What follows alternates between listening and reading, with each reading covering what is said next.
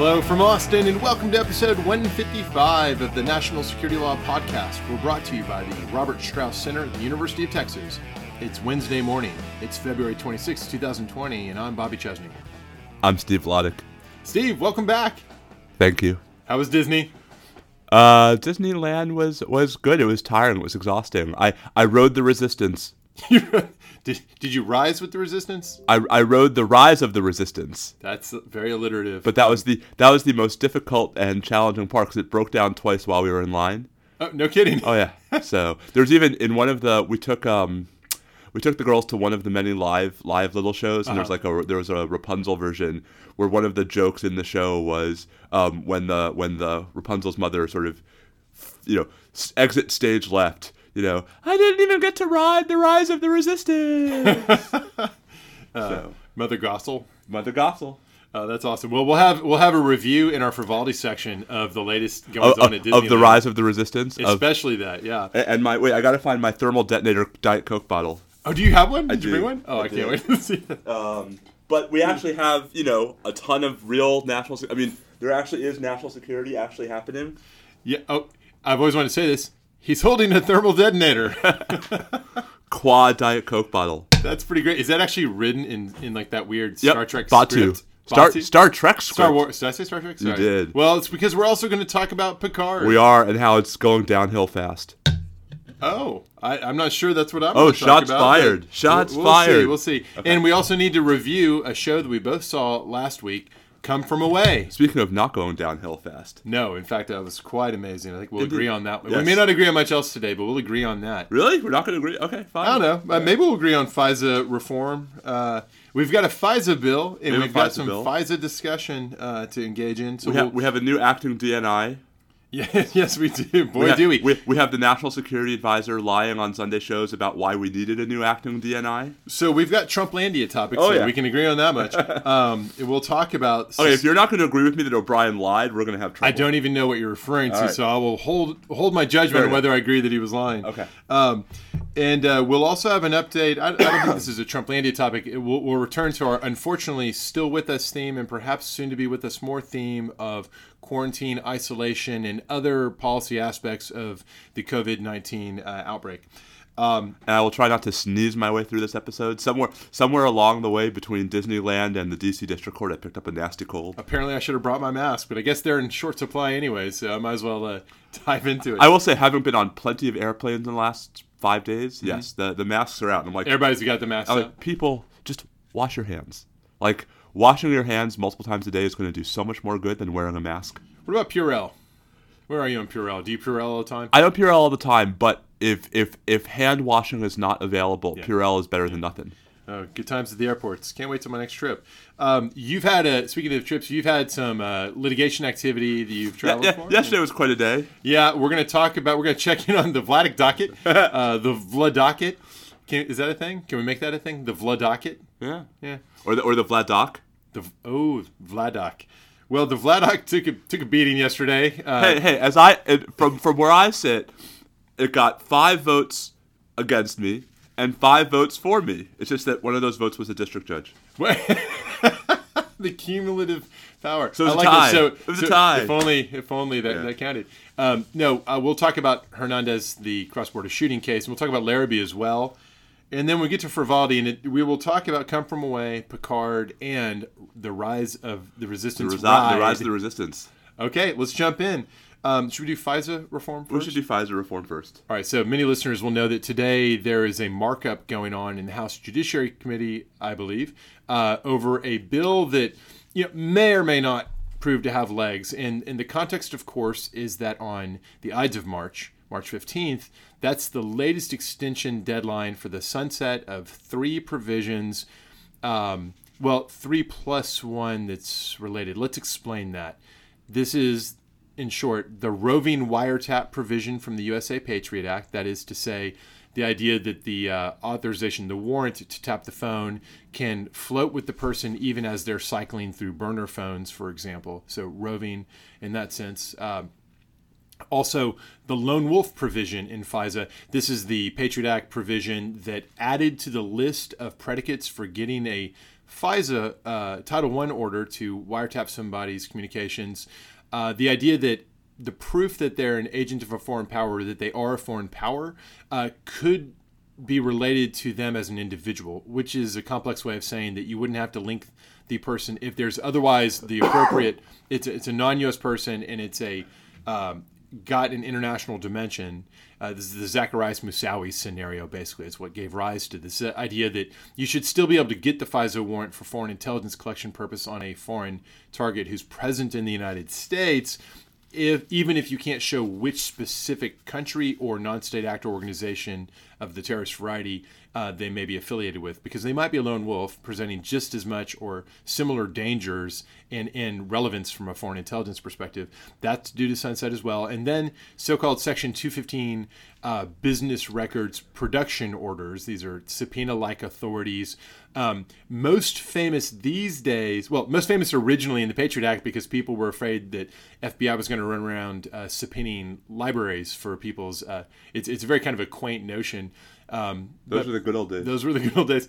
Um, fear of what people would, what the government would discover about your reading habits through this administrative subpoena-like authority, um, and then much more famous later on as the statutory basis for collecting call detail records, not just in an individualized retrospective fashion, but in an ongoing fashion and indeed in a bulk fashion, which then, of course, post Snowden led to the dramatic set of events culminating in the USA Freedom Act, which preserved the a form of the ability of the government to go make a call detailed record inquiry that would that would plug a number for a couple of hops into a bulk collection of numbers that may have been in contact with it. But the but the bulk data is no longer held by the government under the Freedom Act. It's held entirely by the phone companies. Uh, they don't turn the bulk over to the government. So all that stuff's set to expire, and then you throw into the mix a the the ongoing um, Trump Publican. That's my new phrase. You like that? Trump Publican uh, Party hostility to the so-called deep state, and then you throw in the IG Horowitz report on the uh, the multiple and serious errors uh, from the FBI in the Carter Page FISA Title I application, and you have a recipe for a potential coalition, not just to do something in relation to those expiring provisions, either not renewing some or all of them, or uh, well, not renewing them, or perhaps going after changes relating to the broader FISA Title I process, which actually isn't up right now, but it's an occasion. Because it has no sunset. Right. So here's a, I've got a quick rundown Wait, can, of can I what's say, in the can I say two more yeah, things before please, we run? please. So, just two quick other points. Um, the bill that was getting marked up, right, is the reauthorization bill. There's nothing in the bill that's getting marked up that would actually touch Title One, right? So the question is whether folks are going to hold that hold the reauthorization hostage in exchange for Title One reforms. Well, this is what makes the markup interesting, right? Like, Yes. won't we see amendments today? But so this is so so th- these are the two points I wanted to make. So one is there's been a lot of interesting noise from the Attorney General about how he's not interested in Title One reforms, um, right? And right. that- He's signaled that he wants a clean reauthorization. A clean reauthorization without right. Um, and the other thing is, I don't know if you saw the story in the Times yesterday, the Charlie Savage exclusive. Um, so Charlie had a story in the Times yesterday about just how the the modified phone records program has worked, right? The USA Freedom Act version. And what he reports, I'm just summarizing his story, um, is that from 2015 to 2019, the program cost 100 million dollars and produced two unique counterterrorism intelligence reports. Ooh, that Two. is that's some leverage right there. Two. That's some pricey reports. That's those are some pricey reports. It's like those are like Gerrit Cole numbers. It's like it's, those are like right. It's like fifty million dollars. Or should I say Luis Severino numbers? You know, you know, in yeah. terms of the value you're getting. Uh, Ouch. ouch. Sorry. Too soon. Although I'm, a, I'm not a Yankees fan, so I know. it's not ouch. uh, by the way, did you see some? I don't know. Some serious professional baseball writer had the Mets fifth in their like World Series prediction. Like you know What? I was like, excuse me. Is that just like they were in Vegas and they were loaded? It was one in the morning. They went in the sports book, They and then they felt had, like, I gotta, I gotta had- talk this up. They had a whole explanation of like how the Mets could end up being like a, a dark horse. I'm like, have you met the Mets? Ah, that I mean, I love the Mets, but I just No. that sounds pretty optimistic No. to me. All right. Anyway, sorry. So No, no, that's but I- good. so I say all this just by way of saying that, like, it seems like you know, as I think we've been saying all along, like, yes, there might be a broader conversation to have about structural reforms to FISA. It doesn't really seem like that's. I mean, certainly it doesn't seem like the Democrats are in a big hurry to modify Title One. It doesn't, you know, but I- I- so there's there's there are those out there, both from the libertarian side Yes. and and also sort of from the the Trump Republican realms, and then also from the more traditional privacy oriented uh, Democrat side, that may we'll see if they find you know a little momentum could get something changed here. You're right that we don't see that in the bill currently, but by the end of the day or later, who knows what might show Yeah, I up. just, I just think Barr's statement yesterday is going to have a real you know, sort a of chilling effect. deflating effect on any real. Yeah. No, not because there shouldn't be reforms, but just because I think you know there are going to be plenty of folks who want to sort of get their sound bites in, but don't actually want to own own the reforms. So let me highlight if, if this bill were to, to be enacted on, on this particular question, what it does is it just eliminates the ongoing uh, production uh, of call detail records. That's the most notable thing in this version of the bill. Um, and it would leave in place, as I read it, the ability to seek retroactive call records like hey here's a target number can you subpoena the phone company to get the account details and the call records for that phone number um, there's a bunch of other stuff in there there's that's interesting there's some stuff about amicus uh, having the ability one amicus who's appointed in a FISA Title I case would now have the ability to ask the court for an order authorizing the amicus to contact another amicus and have collaboration across that that group, um, which is uh, an interesting. I wonder if that's responsive to anything specific that had come up. There's an expansion of the circumstances that would warrant uh, amicus involvement. Ooh, good pun. Yeah, uh, thank you. Um, there's tweaks to mandatory reporting. There's uh, tweaks to what has to be reported. There's an interesting change to the PCLOB that would make clear that members can be PCLOB. reappointed and that they could stay in place even after their term expires and continue to carry out the functions of the office. Right. This is this is a response to the the incorate. the inquiriness. That used to be a theme on this show. Indeed. Um, what else is there? There's there's a requirement of a report on the extent to which First Amendment activities, among other things, uh, have been the basis or used in FISA applications, which would be a very interesting report. Um, and then the sunset is reset to December 1st, 2023. Uh, I can't imagine it's not going to get tweaked more than this, but perhaps the most likely thing is just that the whole thing gets kicked down the road uh, for another six months while these issues get worked out. Anyways, watch this space. Maybe some FISA reform, maybe not.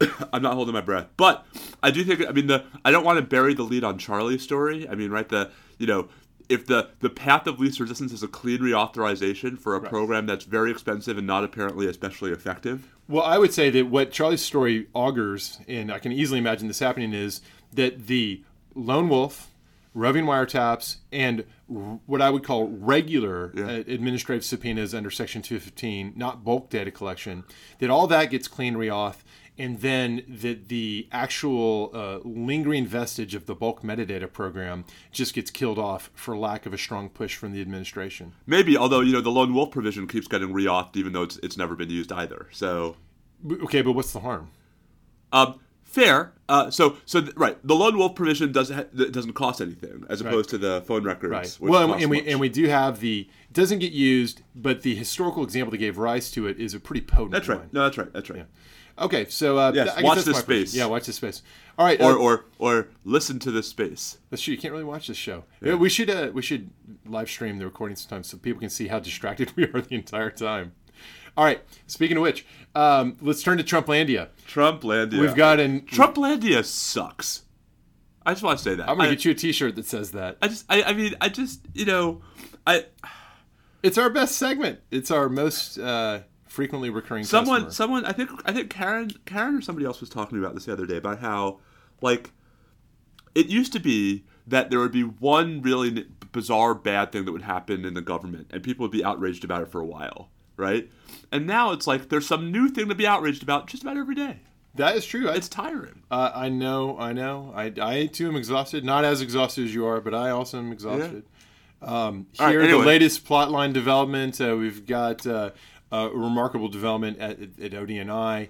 There's the whole the whole mess where Shelby Pierson apparently testifies in front of members of both parties, answers questions in about a- election Wait, interference. wait, wait. Let, let me just put this in context, right? Um, the the uh, a senior staffer from the Office of the Director of National Intelligence testifies before her oversight committee. Yep. Right, which is conducting pu- uh, not public, but a fully formal committee a process. formal committee process. both parties presented represented. by before the committee that created the office. And people go bonkers when the president learns that something in what she said was in the nature of suggesting that the Russians were going to intervene So- so to support his reelection. There's a theme to all of our Trumplandia today, which is something appropriate happening and getting blown out of proportion and mis and, and mischaracterized in a way that makes it sound inappropriate, and then becoming a story because no one bothers to actually pay attention to what actually happened. I, I guess I disagree that the, that the nature of the problem is lack of due diligence. I don't think it's that. I think that Well, it's, a, it's a purposeful choice by the administration to, first of all, you get these purposeful decisions by the president Yeah. to to go bonkers No, on no. anyone he thinks is in any way Purposeful, aspersions on purposeful on the president's part, right? Yeah. But it's also just like folks who are who support the or at least enable the president, just sort of Oh, but I think the a lot of them. I think a lot of them. It's purposeful too. All right, fair. Yeah. Okay. Um, Yeah, wow, Bobby has even less faith in people than I do. I'm accusing them of lack of due diligence. Bobby's accu- accusing them of like malice. I know. I should I should be kinder on Ash Wednesday. Um, so I'm Jewish. I don't have that problem. Uh, it, it, it, it, it is a cross I will have to bear. Get it?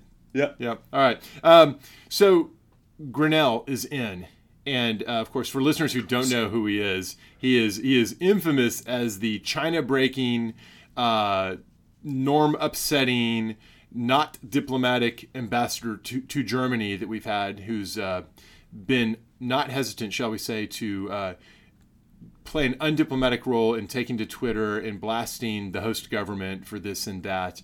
Um, but And, somebody, and also, can I say, has no intelligence experience. no, right? Well, I mean, he's got the experience of any ambassador in that presumably he has been the recipient Right. of. He's and- seen and- intelligence. and interacted with the station, uh, the chief of station, if, if no one else over there. So he's he's been a customer to some extent. It's not zero, but it's not remotely what a director of national intelligence, not even in the ballpark of what a director of national intelligence should have. Indeed, by statute. Well, by statute, if you're nominated. Well, okay, so Right? that, so, So we're gonna get not into nominated. that. We're gonna get into that. been- we're, we're gonna get into that Yeah. nonsense in a right. second. So let's talk about that. So he's not. So this whole thing, it's it's it's the continuing theme of the president likes people to to be dependent and not go through the confirmation process, which at some level is unconstitutional. But you can't ever operationalize that because like how many days, how many times? There's Well, no red line to but, draw. But but I, I'm with you on everything. There is a lie that was told by the national security advisor on national television about the vacancies process that I want to make sure everyone understands is a lie. okay, let's hear it. So the last Senate confirmed DNI was Dan Coats. Mm-hmm, right. Upon Coats's whether it was a resignation or not, upon Coats's departure, I will just say the 200 day the 210 day clock in the Federal Vacancies Reform Act starts running. Right. Um, Maguire, right? Joseph Maguire, Joe. right? Joe Maguire um, was the initial acting DNI. Right. And he was almost timed out when this. He was almost timed out. I think March 11th, I think, is the end of the 210 day clock. We're not there yet. We're almost there. Right. Um, so the National Security Advisor went on the Sunday shows on Sunday. Well, that is when the Sunday yeah. shows are. Be awkward if you went on the Sunday shows on Saturday, and said, I believe at least on ABC and maybe on multiple of them, that they had to replace Maguire because the clock was about to expire. And I just want to say, replacing Maguire does not extend the clock. The clock expires on March 11th, no matter how many acting people you had during those 210 days. So I completely agree that there's n- there. I don't believe for a second that's why Joe Maguire was excused well before Right. they had the next person lined up, and clearly it was a result of of a reaction against him based on uh, the Shelby Pierson Yeah. s- testimony. So I don't believe that for a second. Um, but as to this idea, y- yes, the clock expires, but then I guess the question is, well, so what though? Because if you don't have a nominee who's been confirmed, You can't name another acting. Then it just devolves to whoever the senior person is in the office. So you're saying as of March 11th, Grenell is Could not have been named-? Um, as of March 11th, Grenell is not the acting DNI, and so they'd have to put him in some kind of staff position in the.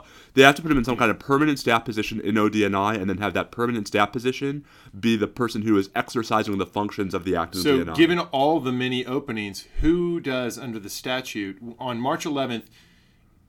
We won't have a confirmed uh, new DNI. no, no, but we might have a nominee, so that changes. So So that does that satisfy? Yes, it? yes. So the way that so so let me say two things, right? One, so O'Brien was sort of misdirecting and I think lying when he says we had to change. Oh, that ha- was nothing to do with okay. Pierson. It just we had to get rid of. right. Um. So Grenell stops being the acting DNI on March 12th unless by that point the president has formally submitted a nominee to the Senate, which could be Grenell. which uh, it, well, if it's Grenell, then Grenell can't be the active. You Uh, can't. That's be- true. It's a whole separate problem. Right. So the, and, and I think he has indicated that he doesn't expect to stay in this that's right. position long. Well, but Because he hasn't resigned his ambassadorship. and it won't be Grenell because you know Grenell can't be confirmed by the Senate. Um, I saw. I, I don't know. no, I do. Um, I, I saw a report. Why are you so confident that, that, that he wouldn't get confirmed?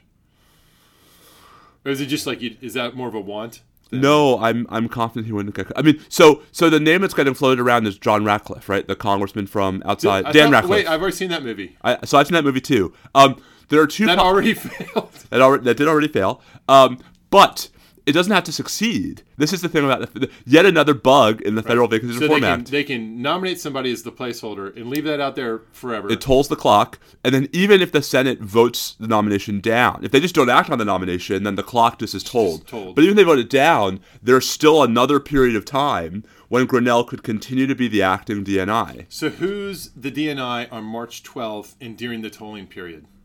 So if a nominee is submitted to the Senate, no matter how implausible, by Right. March 12th, Right. then Grenell remains the acting DNI under the auspices of the Federal Vacancies Reform Act as of March 12th. So if they want to just have Grenell in there, the smart play is to nominate somebody else And tell then McConnell to sit on it. And yeah, right. Good heavens. Yay! Uh, oh, okay, that's a lot to swallow.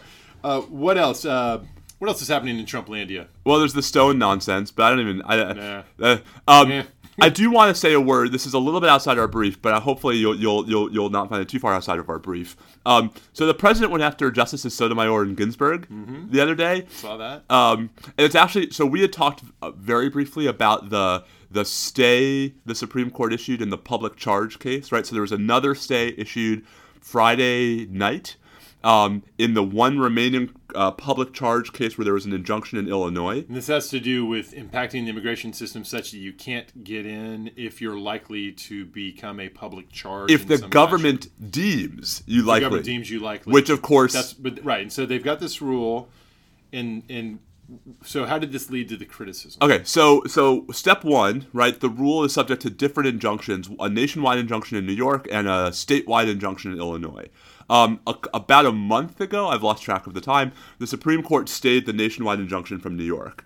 Friday night, they stayed the Illinois specific injunction, and Justice Sotomayor wrote a pretty um, assert, assertive and acerbic uh, seven-page dissent Okay. from the stay, which was five to four. Which strikes me as like that's just kind of normal stuff, Right. Now her dissent does accuse the the majority of putting their thumb on the scale of the federal government in these state cases, which sounds familiar. I feel like I know someone who wrote a law review article saying similar things. Who, but who reads those things? yeah. um, and Right, and she she specifically says she specifically implied, or I think asserted that there's a thumb on the scale when the Trump administration is the party.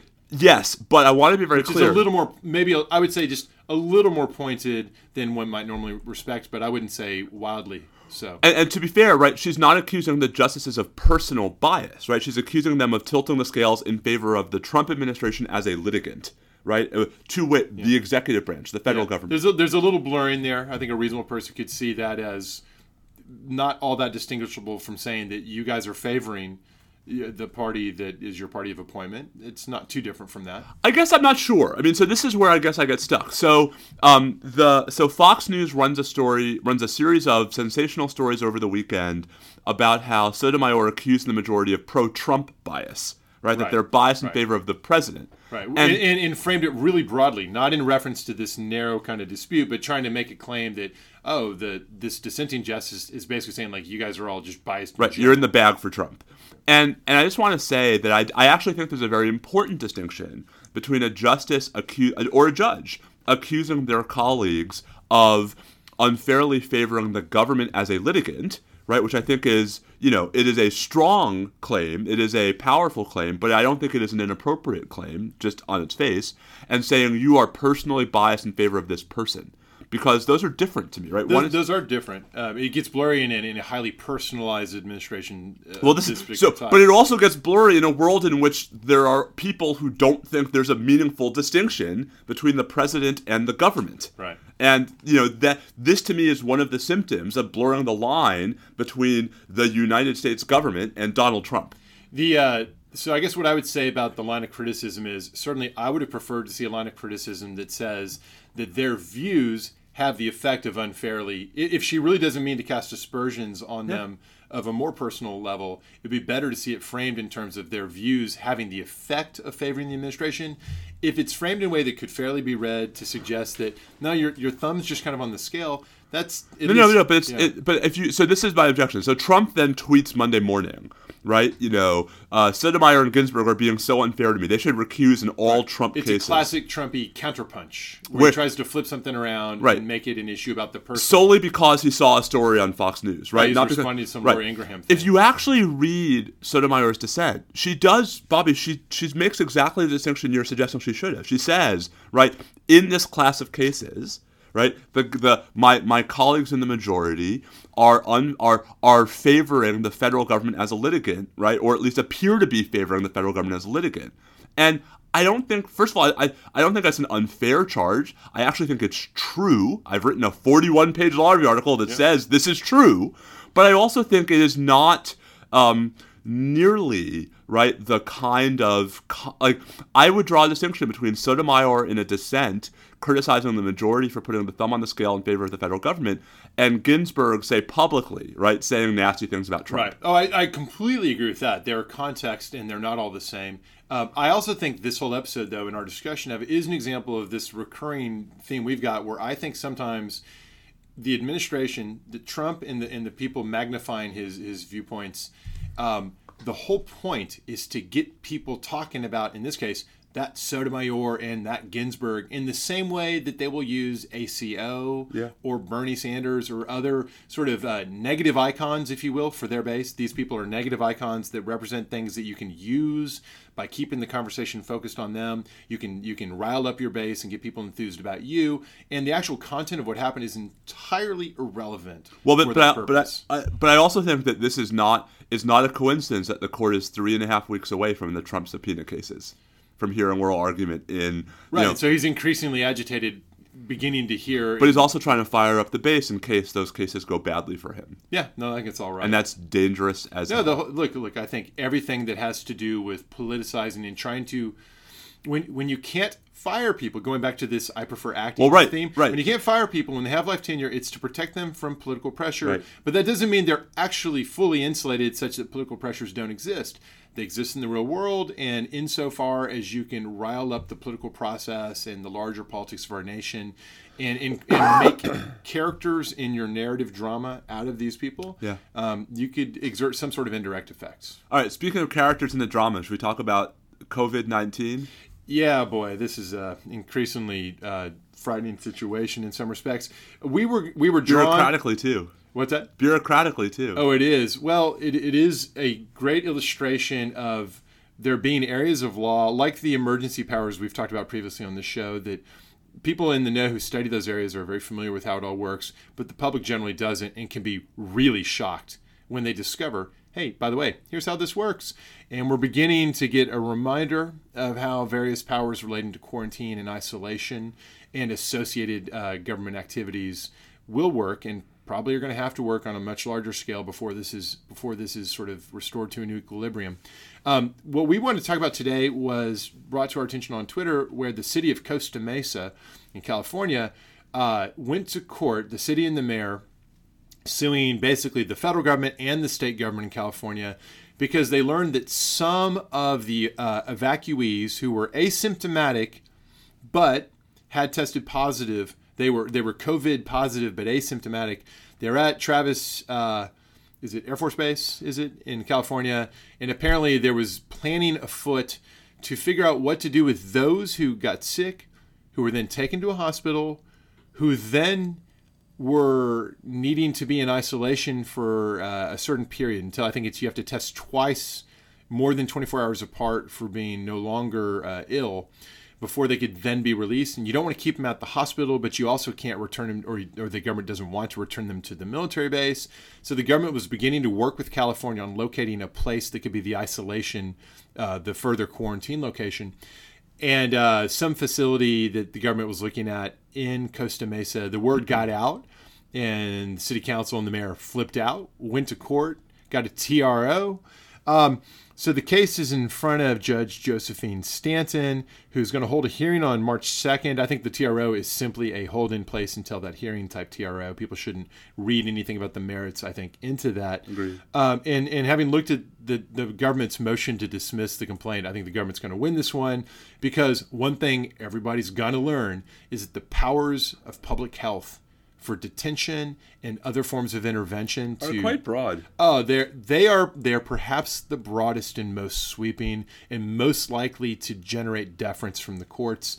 Um, so the the claims there's a variety of claims. There's a procedural due process claim. There's a substantive due process claim. There's an Administrative Procedures Act claim.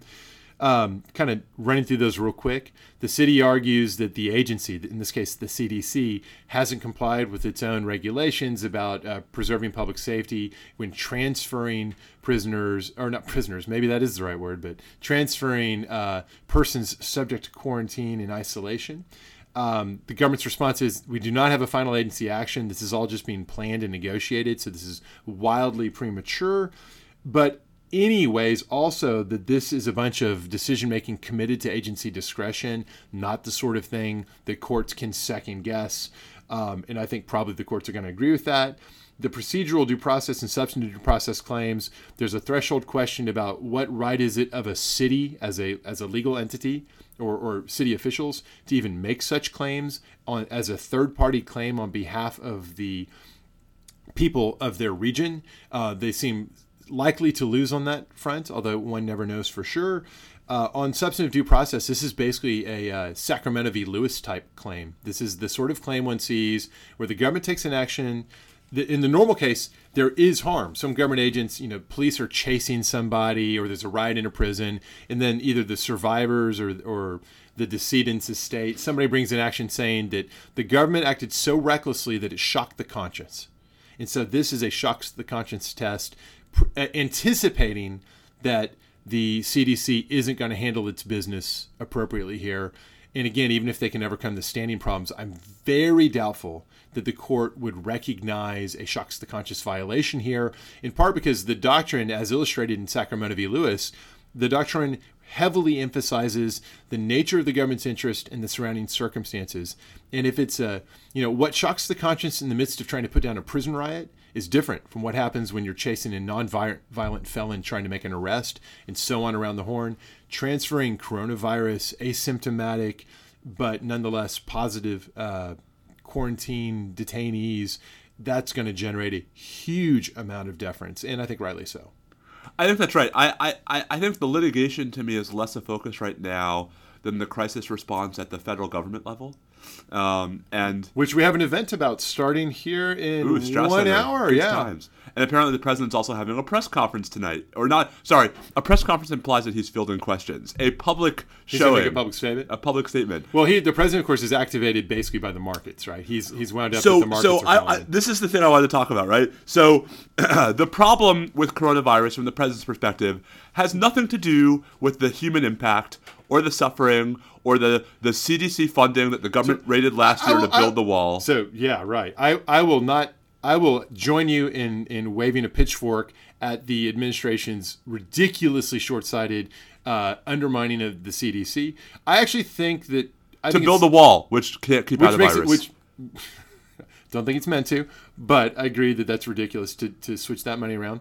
Um, I don't know that we can. I don't think it's necessarily the case that Trump wouldn't actually care about the human suffering. I think there's been plenty of episodes. He has no empathy. I, I don't think that's true. I think he has huge flaws, but there have been instances, for example, his reaction to Syria and ordering the strike on Syria after the chemical weapons use by the Assad administration seems to have been this gut reaction he had to what he saw on TV and actually having a negative reaction to some of the suffering. I'm not making a claim that he's some humanitarian, but I think it's a little caricaturish, too much so, or an overclaim to say that he doesn't actually care about anything other than the economic effects. That said, I agree that the reason he's going to go on TV tonight and the reason he's been tweeting is he's trying to calm the markets because he knows that losing the strong economy suddenly does endanger his uh, reelection bid. And, and of course, that's something he also intrinsically cares about so much. And that that that actually is terribly important insofar as the knock on effects from a real serious recession that could be precipitated by this are harmful across everybody's interest all around the board. Um, in any event, I, I'm just glad he's actually maybe beginning to pay more attention to this. Um, not confident in his ability to administer and manage things. I mean, I think he's paying more attention entirely because he's worried about the effect on the stock market. Well, we shall see. We shall see. I mean, there's that was the story. It was was it the Washington Post yesterday? I think Jeff Stein and Josh Dawsey, right, had a, um, that the the reason why Trump is alarmed about coronavirus is because of the stock markets. Yeah, I think that's no doubt what got his attention first, and it is a dominant consideration. But I just don't think it's quite. I think it, it, we don't need to suggest that he's literally got no interest in the suffering of people who. get Fair enough, this. but how about this? It is not his priority.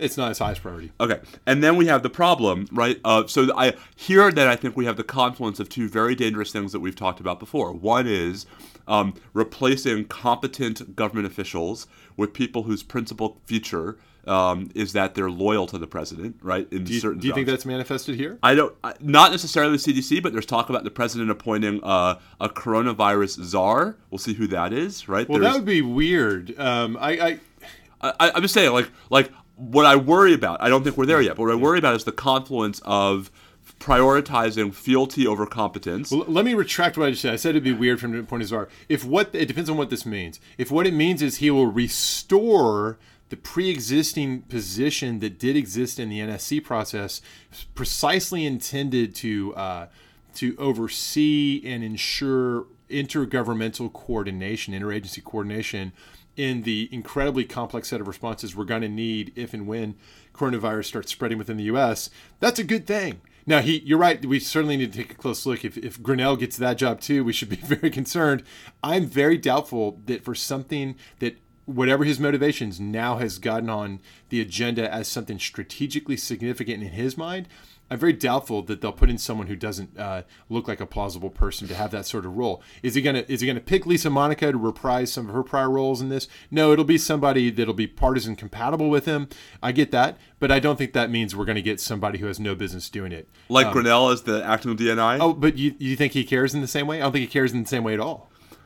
I think it's totally apples and oranges. But you know, we don't have to try to predict it because we're gonna find out. I know, but then combine that with the diversion of money, and so then he has to go back to Congress to ask for money that should have been there in the first should have been there in the first place. No, there's no question about that. That's why the first thing I say is I completely agree with you about the outrageousness of taking funding from the CDC. And Which, by the way, when it happened, like a, it happened like what late middle last year, and I think I mentioned on the Oh, podcast. I think we talked on the show about it. I Right. think we both did. and how like yeah, the thing you want to do is take money away from CDC and FEMA. no, that's ridiculous.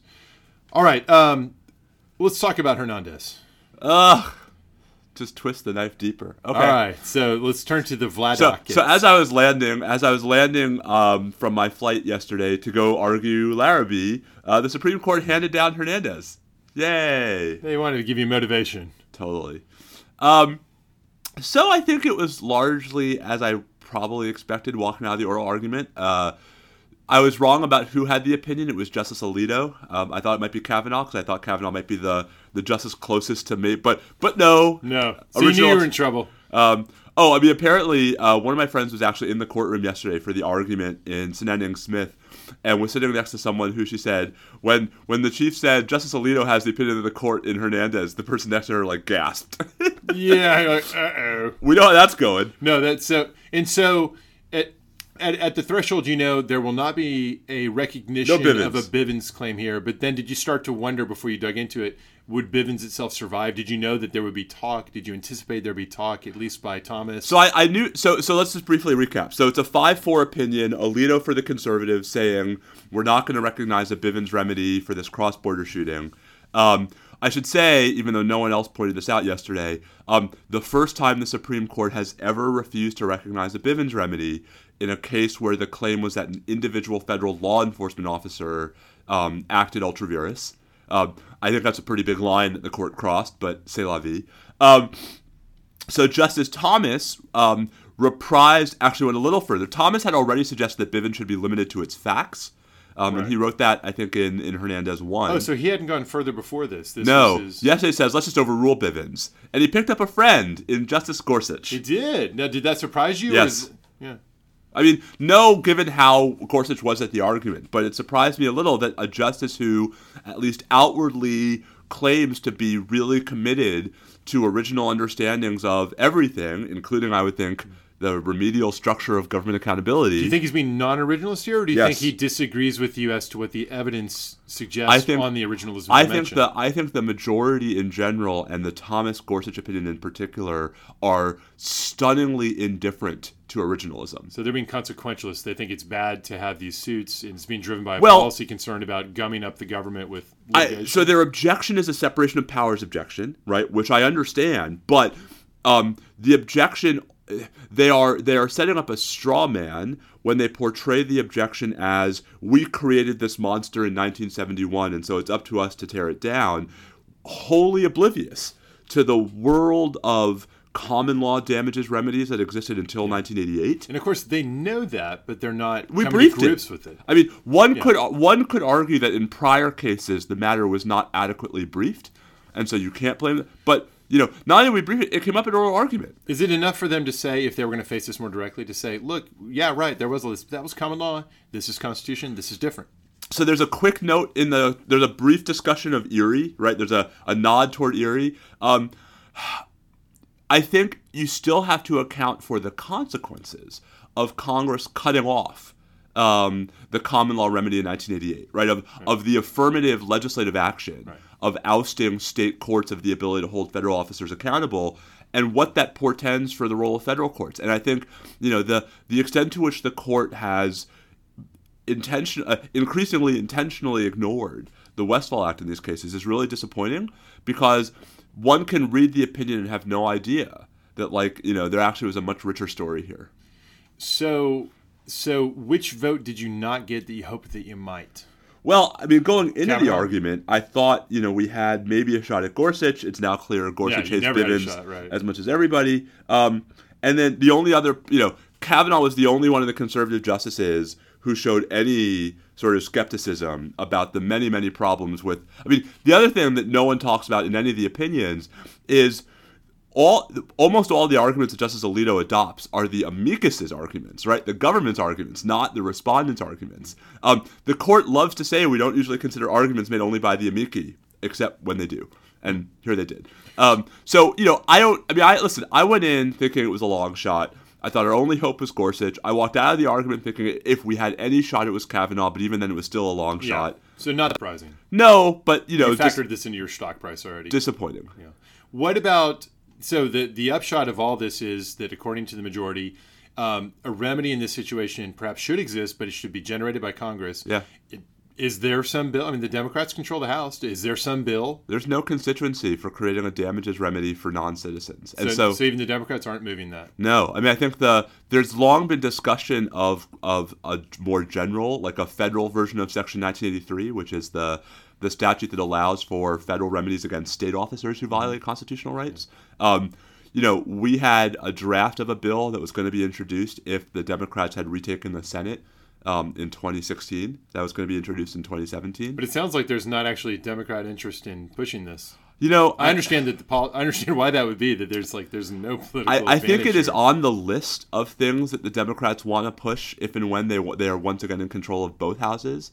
Um, I think of the things they want to push when they only control the House, this is this for whatever reason hasn't been a priority. see. I got it. That makes sense. It, the the politics of it make perfect sense. But I should say, um, the it make they make perfect sense in, in one respect. What I've never understood is why there isn't broad bipartisan consensus that there ought to be damages remedies when federal officers violate clearly established constitutional rights. Like I just I've never understood at a core level the hostility to the idea that it's appropriate for courts, whether exercising common law power or constitutionally derived power, to provide remedies because we do it in the injunctive context. And so, why are damages that different? Now, one argument. because it, it I would think it's more attractive to plaintiffs' lawyers, and therefore you'll get more vex. What what critics would say you're going to get much more vexatious litigation. so, cap damages.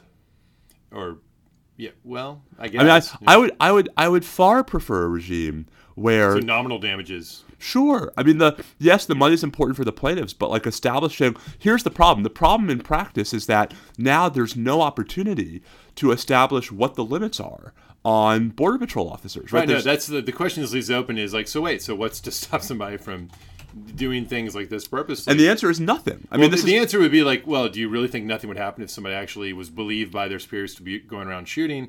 The answer is, and I know, and I, it, viewer listeners should know that Steve's saying that's exactly what I think. He's saying it with his eyes. Um, I mean, and- and- there- and there are some- extreme- There's there's a spectrum here, and there's some amount of abuse that would no question be tolerated. The interesting question is not like is nothing ever going to be done. It's not that. That's more of a caricature. That's right. The question is how do we have a reasonably well tailored set of disincentives that won't be a wellspring of right. Do you trust the government to discipline itself? So, No, no. so and, there, no, and no one should, of including let me say, conservatives shouldn't think that. That's my problem, right? Now, um, I, I agree wholeheartedly that there will be especially egregious cases where the government is only too happy to prosecute criminally Yeah. federal officers who cross the line. It's That- the marginal cases where the brotherhood of officers and the sense of fellow feeling, or where there's no criminality, right? Where the where the violation is a civil constitutional violation, and the only thing and the the only thing the government would do at that point is employment discipline, not not criminal like administrative discipline, not criminal discipline. And you know, I, hope the government would take administrative discipline very seriously. But Bobby, every historical example we have under Democratic and Republican administrations alike is that the government cannot be trusted to discipline its own. not on the margin cases. Yeah. Um, do you want to say something about Larrabee before we do our frivolity? Yeah, sure. So, so I was actually in DC yesterday to argue this motion to the government's motion to dismiss Larrabee, our civil suit challenging the constitutionality of court-martial jurisdiction over retired service members. Which looms really large when you think about, say, a prominent former military officer leveling criticisms at, say, the commander in chief. Huh? That never happens. Um, I'll just say it, it was a fascinating and strange hearing. Um, the the punchline, which I think is the most important part, is Judge Leon denied the government's motion to dismiss from the bench. Um, I think we. I think the next steps is that we're probably now just going to go straight to dual, you know, competing motions for summary judgment, since all we're fighting about is pure questions of law. There's no no need for discovery or Right. evidence This- taking. This, is good. Um, so you're still in the game. Well, and I mean, I you know, uh, one can never be sure, but I certainly walked away from the hearing yesterday thinking that he was actually quite sympathetic to our position on the merits, I can imagine that. I mean, Judge Leon, I think, is is potentially going to see it your way. and he seemed quite taken, especially with the argument that jurisdiction over retirees is anachronistic, um, and that it no longer that that the historical justification for it, to wit that they're paid a continuing salary, isn't actually true. That it's really a pension. Yeah, right. and that future recall is not really a sufficient basis to to try them, especially for non-service connected offenses. Yeah, I've been I've been sympathetic to your argument all along here. So all this to say, I, I you know it'll probably be a couple months before we finish the summary judgment briefing and get a ruling. But you know, I, I think there's a good chance we win in district court, and then it's the government that's appealing to the D.C. Circuit. Well, you, you deserve a win. I'll tell you that. all right. Well, let's be let's make you happier, Steve. Let's get frivolous. Yay! All right. Uh, so let's talk. I want to talk Picard first because I was a little surprised you came in negative. So, friends, tune out if you want to uh, not hear spoilers. You gotta do Picard before Come From Away. Okay, Well, should we do it in order of things that actually might be spoilers? Say Picard till Picard to the end. let's do that. Okay, so let's talk about Disney first, and then Oh, Disney first. Um, We so went to Disney. We, we, so we took the girls to Disneyland over the weekend as sort of a belated birthday present for Maddie. Um, it was a lot of fun. We stayed fairly close. We didn't stay on property, but we stayed there. There's this whole like bunch of hotels that are like about a ten or fifteen minute walk from Disneyland. So the weather was nice, and the was weather was distance. really cooperative. We walked a lot. Um, we brought our big double stroller, um, which was a pain to travel with, but amazing when we were there Yeah, it's worth it. it was really worth it. Um, the I think the girls had a great time. I think you know, not surprisingly, um, Maddie was into the shows and Sydney was into the rides. Which okay, real quick, which shows did you see? So we saw we saw the live Frozen, which was Oh, spectacular. I bet that was good. Um, Sydney, who doesn't sit still, sat still for an hour. She's just like transfixed. Um, we saw the live. Uh, we saw the Disney Junior Dance Party. Um, we saw uh, Tangled. Um, we saw Mickey and the Invisible Map, or not the Magic Map. Okay. Um, if there was a live show, we saw it. Yeah, yeah. Because the the girls were not quite old enough for the rides. We did something cute. Did like the Little Mermaid ride. yeah, yeah. but you Little know- Mermaid ride in the, in the teacups. That's, Yeah. The cups. That We did the teacups. Um, we did the Dumbo ride, but anything more than that was a little much for them. Did you go into uh, Adventureland and like you know soaring? Did you do soaring? I love that Yeah. one. Um, and then so my um, my sister-in-law and her husband um, came down with my nephew for one of the nights. And so uh, Matt Matt Myra, my my sister in law's husband. Um, so we went back after the kids were down one night to go do all the Star Wars stuff. Nice. Oh wait, real quick, did you do Cars? Um, we did not do Cars. Oh, okay. Uh, Too bad. I love that one. But I want to hear about your adventures in Star Wars Land. Although we did go to we did go to Flo's Cafe, which was in the Cars Land part of California Adventure, which was great. Um, so the Star Wars stuff is cool. Yep. I mean, there is a full sized um, Millennium Falcon, which is very cool. Yep. The ride, the Millennium Falcon ride, eh, but I, I um, think it's pretty. I think it's almost more fun going through the Falcon as you're waiting in line. The actual ride itself, I think, is pretty mediocre. Um, and then Matt and I, we did the whole rise. So, so the huge to do at Disneyland these days is the Rise of the Resistance ride, um, which you have to like.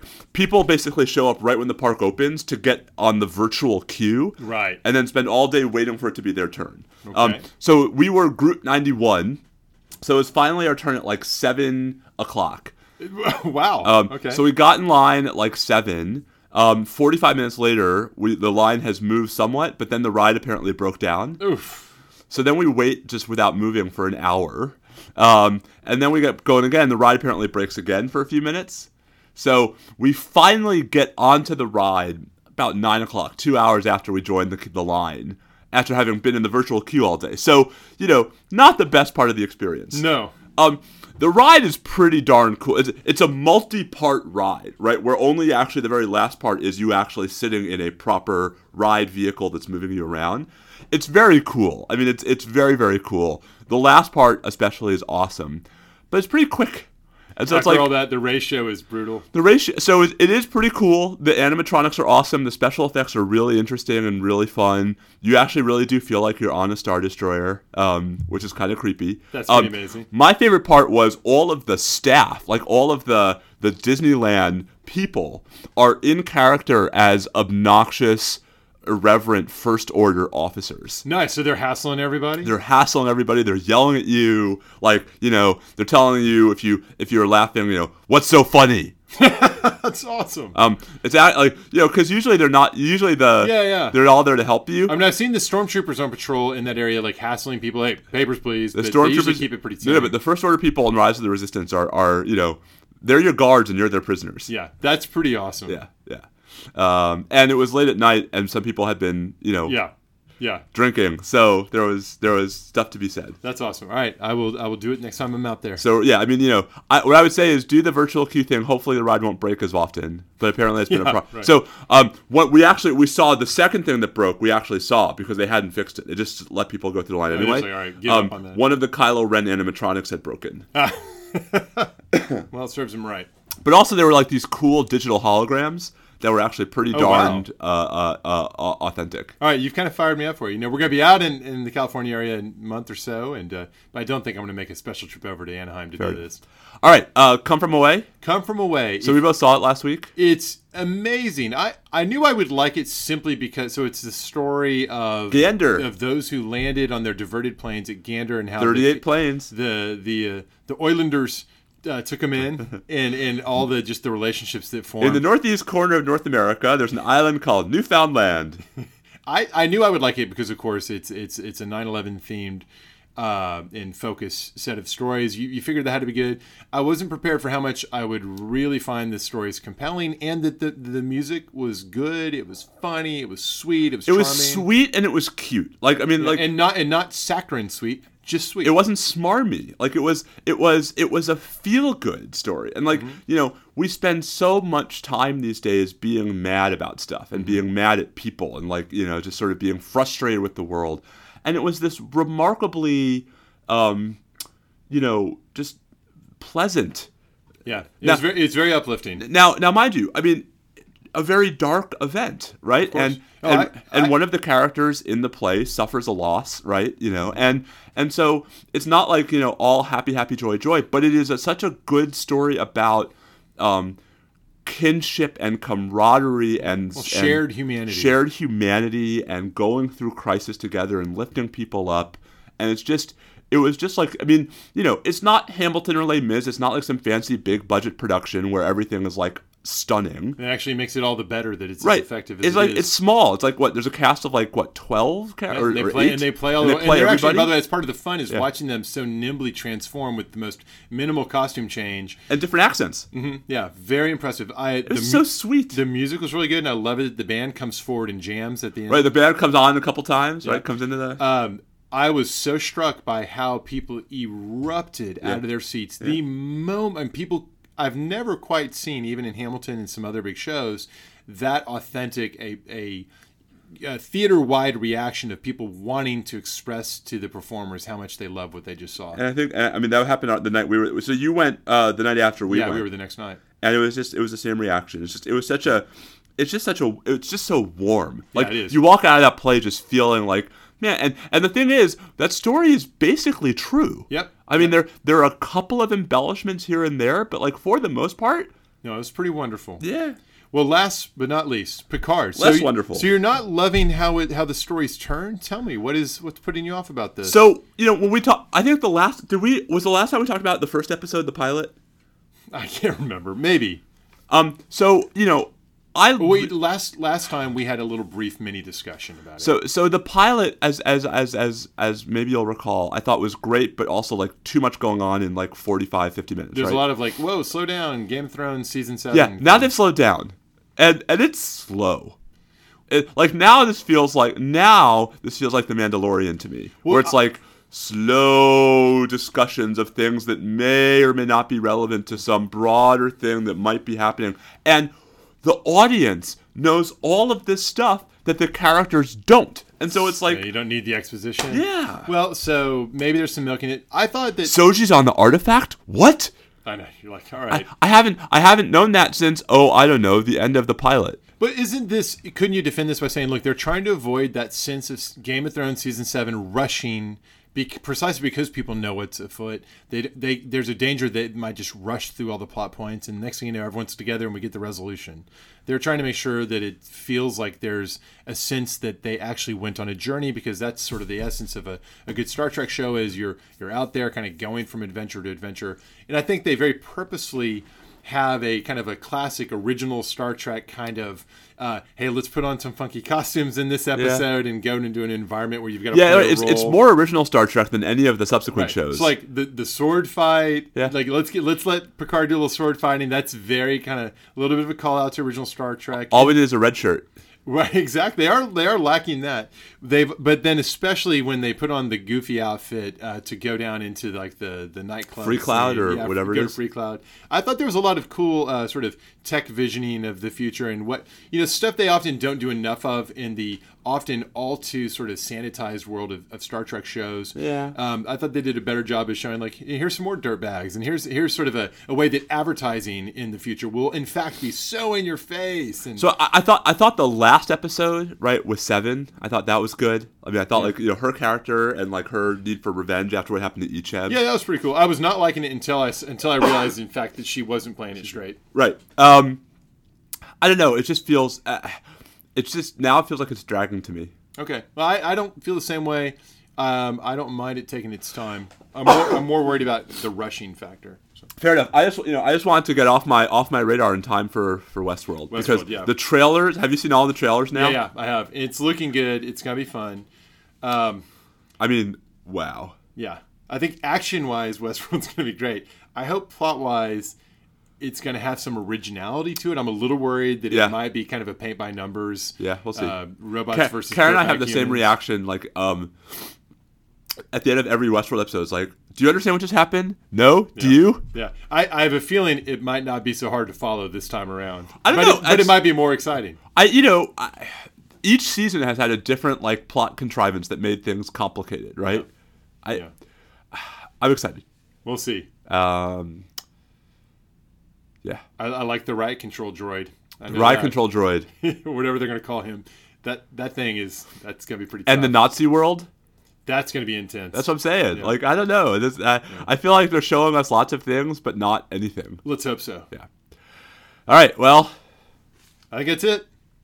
is it though? Let's just hope we're not talking more quarantine next week. Seriously, including quarantining me for my cold. Yeah, I know. I should be nervous. I should have worn my mask, but I don't have one. Just wash your hands. Wash your hands. I will. How about ooh? This podcast washes its ha- washed its hands. I don't know. It sounds like it sounds like this podcast just came from the restroom. that would actually be a pretty funny title, but probably not good for drawing in new listeners. True. All right, we'll figure something out. I was actually wa- I, walking in here. You, you've seen Mean Girls? yeah, So I was thinking of I, coming to Austin next year on I- Broadway. uh, I was thinking of a line where where unfortunately the good line cannot be said on our podcast, but the the prompt is I'm sick. You can say it. I won't say it. The, the, the response to that is not is not is not made Not- for not for our not for our audience. Fair enough. All right. He's at Bobby Chesney. I'm at Steve underscore Vladeck. We are at NSL Podcast. Stay safe out there. Adios. well, I'm going to go here and talk about pandemic preparedness or lack thereof. What are you going to do? I'm gonna go get some lunch and get a haircut. Sounds good. All right. Bye.